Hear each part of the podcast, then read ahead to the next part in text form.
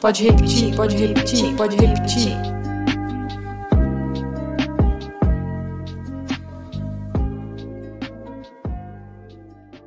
Bem-vindo ao podcast Pode Repetir. Eu sou a Carolina Helena. E eu sou a Sara Jané. E eu, Marcos Vinícius.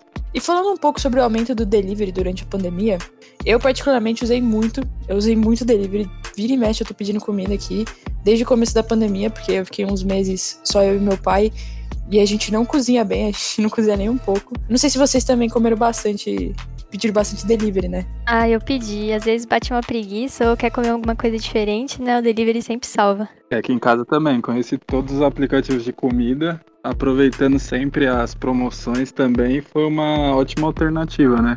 Principalmente no início da pandemia, quando tinha o ninguém queria sair de casa, tinha aquele receio, então aproveitei bastante. Eu acho que é, é muito gostoso a gente poder dar uma variada um pouco no que a gente come, para não ficar naquela mesmice de comer todos os dias a mesma coisa, né? Bom, e não só entre a gente, né, mas no Brasil todo, porque de acordo com a pesquisa da Associação Brasileira de Franchising, em 2020, teve um aumento de 42% nos serviços próprios de delivery e outros aplicativos de entrega também.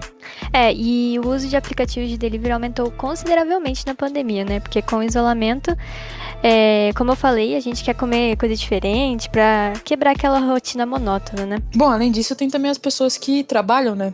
Que não tem tempo de ficar fazendo marmita e é muito mais fácil é, pedir alguma coisa para comer, sabe? Com certeza. Mas assim, saindo um pouco da nossa realidade privilegiada, tem um problema que afeta grande parte dos brasileiros, que é a falta da cobertura desses aplicativos de periferia. Na periferia, né? Aham, uhum, pois é. Tem os moradores, né, dos lugares mais afastados, os bairros periféricos e comunidades que acabam sendo muito esquecidos pelos aplicativos que a gente usa tanto, né? Porque esses aplicativos não atuam nas regiões periféricas.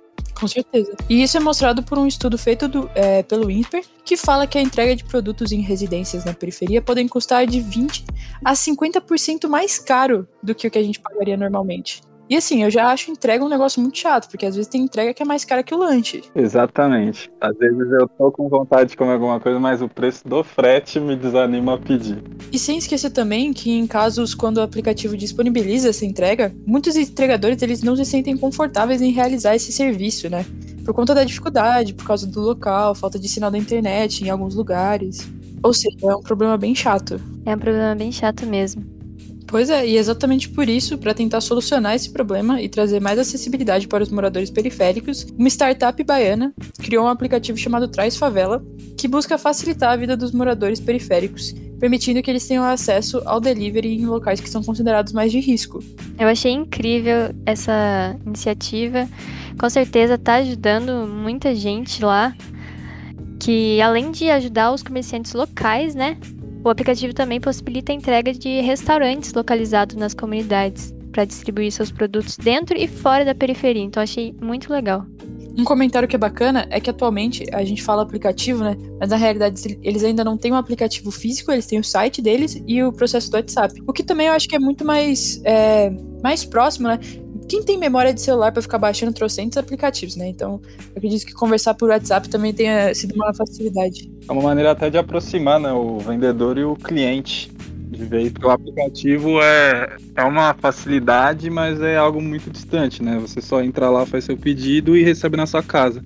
Quando é um pedido por WhatsApp, você tem a chance de conversar com o vendedor, até criar uma amizade. Pô, exatamente. E como a gente bateu um papo com o fundador, a gente vai colocar o som dele aqui agora para vocês terem uma ideia de como funciona essa iniciativa. Você pode começar se apresentando e contando um pouco sobre o seu projeto. Meu nome é Iago, Iago Santos, sou cofundador e idealizador do Traz Favela. Traz Favela é um delivery de quase tudo que atua dentro e fora das periferias, intuito de pegar produtos de dentro da periferia e levar para fora, mas também pegar produtos de fora da periferia e entregar para dentro e de uma periferia para outra também, onde a gente traz a possibilidade que micro, pequenas e até grandes empresas aí consigam escoar seu produto por toda a cidade. Hoje a gente, atualmente a gente está operando em Salvador, onde a gente consegue atuar, já conseguiu atuar com 130 comerciantes e realizando aproximadamente agora 4 mil entregas desde o início de, da nossa operação, que foi em setembro de 2019. E o que te influenciou para criar esse aplicativo? Estava vendo a chegada de muitos aplicativos de delivery aqui em Salvador, principalmente os deliveries de tudo.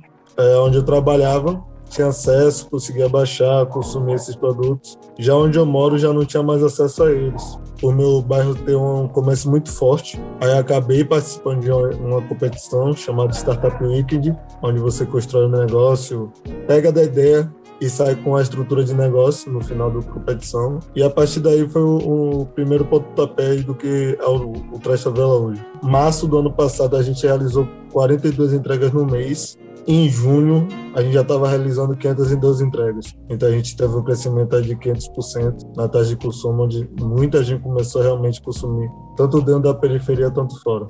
Nosso propósito, na verdade, é trazer um pouco desse serviço para algumas áreas que têm um botão de consumo mas ainda tem essa esse preconceito com essas áreas. Então, nosso principal propósito é internacionalizar para os lugares que esses serviços normalmente não chegam. Bom, aqui em São Paulo ainda não tem essa iniciativa, mas eles também utilizam o WhatsApp como intermediador das entregas, né? Cobertura de aplicativos como iFood e Rap não alcançam grandes áreas, né, no entorno da capital paulista. Por isso, vários comerciantes e clientes tiveram que se adaptar. E as vendas por meio do WhatsApp, de acordo com a Associação Brasileira de Franchising, em parceria com a consultoria da Galunion, eram em torno de 26% e saltaram para quase 60% em 2020. Ou seja, teve um crescimento absurdo, né? Aham. Uhum. E às vezes esses pedidos por, por WhatsApp tem até uma, uma conversa mais fácil, né? Mais rápida ali, que você já tá, envia mensagem, a pessoa já responde. Eu acho que às vezes até facilita. E a gente conversou um pouquinho com uma padaria chamada Jardim das Delícias, que fica no Jardim Noronha, no Grajaú, em São Paulo. E essa padaria ela tem essa proximidade entre o consumidor e, e eles, né? E eu acho que isso é muito bacana, porque traz mais confiança para o consumidor, para o cliente, e, e, constrói um, um ambiente onde os clientes são muito fiéis e, e traz uma proximidade muito bacana. Vamos ouvir um pouquinho o que ela tem para dizer sobre isso. A gente poderia ter aberto assim é, né, a loja em qualquer lugar. Inclusive no começo muita gente tinha até receio de entrar aqui porque era uma loja muito bonita para o bairro. Falavam que a gente devia estar no Morumbi, que não sei o quê, mas só que a nossa intenção sempre foi estar aqui mesmo, é, atendendo as pessoas da periferia que não tinham acesso né, a esses produtos de, de qualidade, a um bom atendimento, é uma empresa séria, né, aqui na periferia. É algo bem difícil de você encontrar. Bom, é, desde o início né, da pandemia, eu acredito que eles tenham passado por algumas dificuldades, né? Mas eles conseguiram se sobressair dessas dificuldades e crescer bastante, né, Sara? Aham. Uhum. É, eles tiveram dificuldade com os aplicativos, né? Pela falta de acesso aos lugares mais afastados da periferia, como a gente falou, até é, ao despreparo dos motoristas. E agora a gente vai ouvir a Mônica contando pra gente uma história de uma torta que deu errado, né? Que ela, ela conta exatamente o porquê desse problema do despreparo dos motoristas é tão sério. Vamos ouvir. É, o, o motoboy chegou aqui sem bag, só com aquele baúzinho, sabe? E era uma torta, a torta chegou toda estraçalhada para o cliente. Não foi uma experiência legal, a gente viu que realmente não, não pra gente não rola trabalhar com os entregadores deles. Eu não sei, talvez para quem trabalha assim com hambúrguer, né, com refeição, seja mais tranquilo, mas como a gente tem muito produto delicado, né, bolo, torta, coisas que quebram facilmente, pra gente não foi uma experiência legal. Bom, e mesmo com a falta de acessibilidade dos aplicativos, os restaurantes conseguem se reinventar e se tornar grandes sucessos, né? Com certeza. E essa foi mais uma edição do Pode Repetir. Muito obrigado por ouvirem até aqui. O Pode Repetir foi uma produção, edição e roteirização de Carolina Helena, Caroline Devides, Marcos Vinícius, Sara Jané e Stephanie Gomes, com a orientação da professora Heloísa Frederico. Até a próxima, gente. Valeu. Pode repetir, pode repetir, pode repetir.